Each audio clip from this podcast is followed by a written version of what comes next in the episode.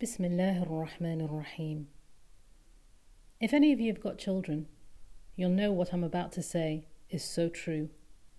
That being a good parent is no easy task. From the moment of birth onwards, we are entirely responsible for the physical, mental, and emotional well being and upbringing of another human being. And as Muslim parents, this responsibility is even greater because our biggest duty is to ensure that we give a solid understanding and practice of Islam to the next generation. The importance of this is illustrated quite clearly in the story of Prophet Yaqub, peace be upon him, the Prophet Jacob, peace be upon him, who, even upon his deathbed, was solely concerned with how his sons would worship after he had passed away. Because Allah subhanahu wa ta'ala, God the Most High, tells us in the Quran that Yaqub, Jacob, peace be upon him, said, O my sons, indeed Allah has chosen for you this religion, so do not die except that you are Muslim. So, to preserve Islam in our children, there are five basic guiding factors that we're going to look at that as parents we should follow. Number one, and perhaps the most important, is make dua because a parent's dua for their child is one that we know is never left unanswered. I mean, it is the most powerful means by which we can ensure the guidance and spiritual well being of our child. And it's mentioned in a hadith as such because the Prophet Muhammad, peace and blessings be upon him, said, Three du'as, three prayers are not rejected. The du'a, the prayer of a father, the du'a of a traveller, and the du'a of an oppressed person. And likewise, a mother's du'a is also equally as powerful and as accepted. So we need to make it a point that daily we sincerely turn to Allah subhanahu wa ta'ala and beg Him to guide and protect our children in all of the daily challenges that they face. Because the absolute truth is that as mere creations, as mere human beings, we do not have the power to guide or transform our children's spiritual condition by ourselves. The power to change hearts and grant ultimate guidance lies with Allah subhanahu wa ta'ala, the Almighty alone. So, looking at point number two, to educate. So, yes, although there is great power in dua, it wouldn't be enough for us simply to make dua and then sit back and expect everything to fall perfectly in place. As with everything, alongside our prayers, there is a need for us to make effort. So, as far as Islamically teaching our children, so Islamic education, we have to ensure that we ourselves are able to at least provide some basic Islamic knowledge to our children. So, the compulsory aspects of our religion for every Muslim to know, like the basic rules of purification and prayer, as well as Quranic recitation, we have to also create an awareness in our children about what is allowable and what is not allowable. And by doing so, we hope that we enable them to carry out the commands of Allah subhanahu wa ta'ala and attain His pleasure. Point number three teaching Islamic etiquette. So, beyond the basic book learning of Islam, it's really important that we teach our children how to live Islam. I mean, that will include manners, morals, character that we hope to instill within them, like kindness, respect, humility, tolerance, gratitude, patience. I mean, the list is endless. It's our job as parents that we raise our children to grow to be positive, contributing members of the society that they live in. So, learning the rules and the regulations, or the do's and don'ts of Islam, if you like, that's not enough to make us, let alone our children, wholesome people that can benefit society. it was common for people of the past to spend years in the company of good people simply to allow their manners and their values to be absorbed by their children or themselves. And it's important to remember that this nurturing, this tarbiyah towards a good Islamic personality is an ongoing process.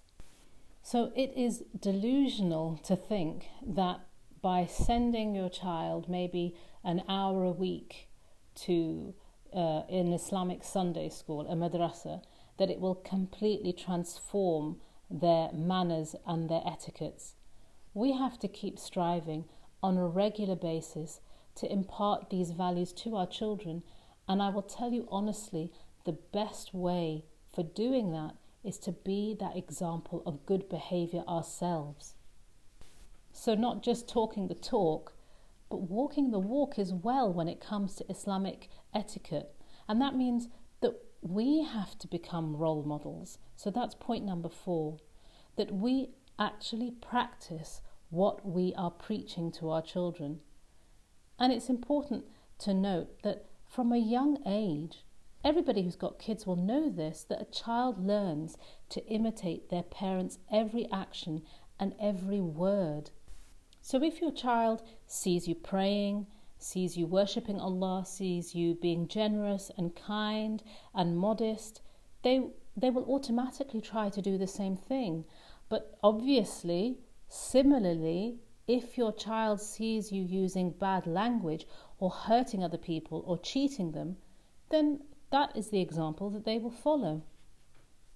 And that leads me to point number five and it sounds like something out of a child psychology book when I say bond with your children. But perhaps the most important element in any parent child relationship is the bond and the connection that the two of you will share. So, this bond has to go beyond just feeding them, clothing them, educating them, providing for them. Obviously, we have to provide our children with constant love, constant support, and encouragement. You know, it's actually against the prophetic example to be harsh towards our children or to say bad words to them. We shouldn't be pushing our children beyond their capacity, especially in matters of religion. It's not necessary for every child to become hafiz or an and if we push them too hard, perhaps it will build up resentment in their hearts, not just towards us, but towards Islam as well. We should be presenting Islam in a loving manner so that they genuinely want to practice its teachings out of their own free will. The Prophet Muhammad, peace and blessings be upon him, would win the hearts of the young people with the gentleness in which he spoke and the compassion that he would show them. So it's not just our duty to educate and discipline our children, but also in a way to be their friend to be with them when they're doing things that are enjoyable so that we can connect with their hearts and their minds in such a way that they actually enjoy and look forward to spending time with us. And I just want to say a point here. There are some elements of society that will stigmatize working women for delegating their role to others because they are concerned for maybe the detrimental effects it will have on the health and upbringing of their kids. You know what? Some women choose to work. Look at our mother, Khadija. May Allah be pleased with her. She was an excellent mother. She was a wife and she was an entrepreneur. I mean, she raised children who were promised paradise, and we can't beat that. So take inspiration from her. The bottom line is some women choose to work, some women choose to stay at home. Some are forced to work because they're single mothers with no other source of financial support.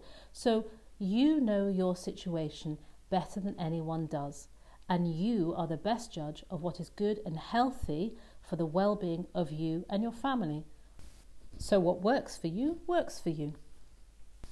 So, parenting is probably the most challenging, yet the most rewarding job on the planet. We know that as a parent, we're on call 24 7 every single day of the year. And especially as a mother, you definitely feel like you never get a day off and you never even get an hour off. But you know what? That's possibly why Allah subhanahu wa ta'ala, through the Prophet Muhammad has told us that paradise lies at the feet of the mother because there's no one else that can do our job. If we don't do it, who else is going to raise our children to be the good, strong, kind, courageous believers in Allah, dedicated to showing their gratitude to Him, and by doing so, being a useful and beneficial member of society. So I'm going to finish there. If anything in this talk was beneficial to you, it's purely from Allah subhanahu wa ta'ala. سبحانك اللهم وبحمدك أشهد أن لا إله إلا أنت أستغفرك وأتوب إليك Glory and praise be to you, O Allah.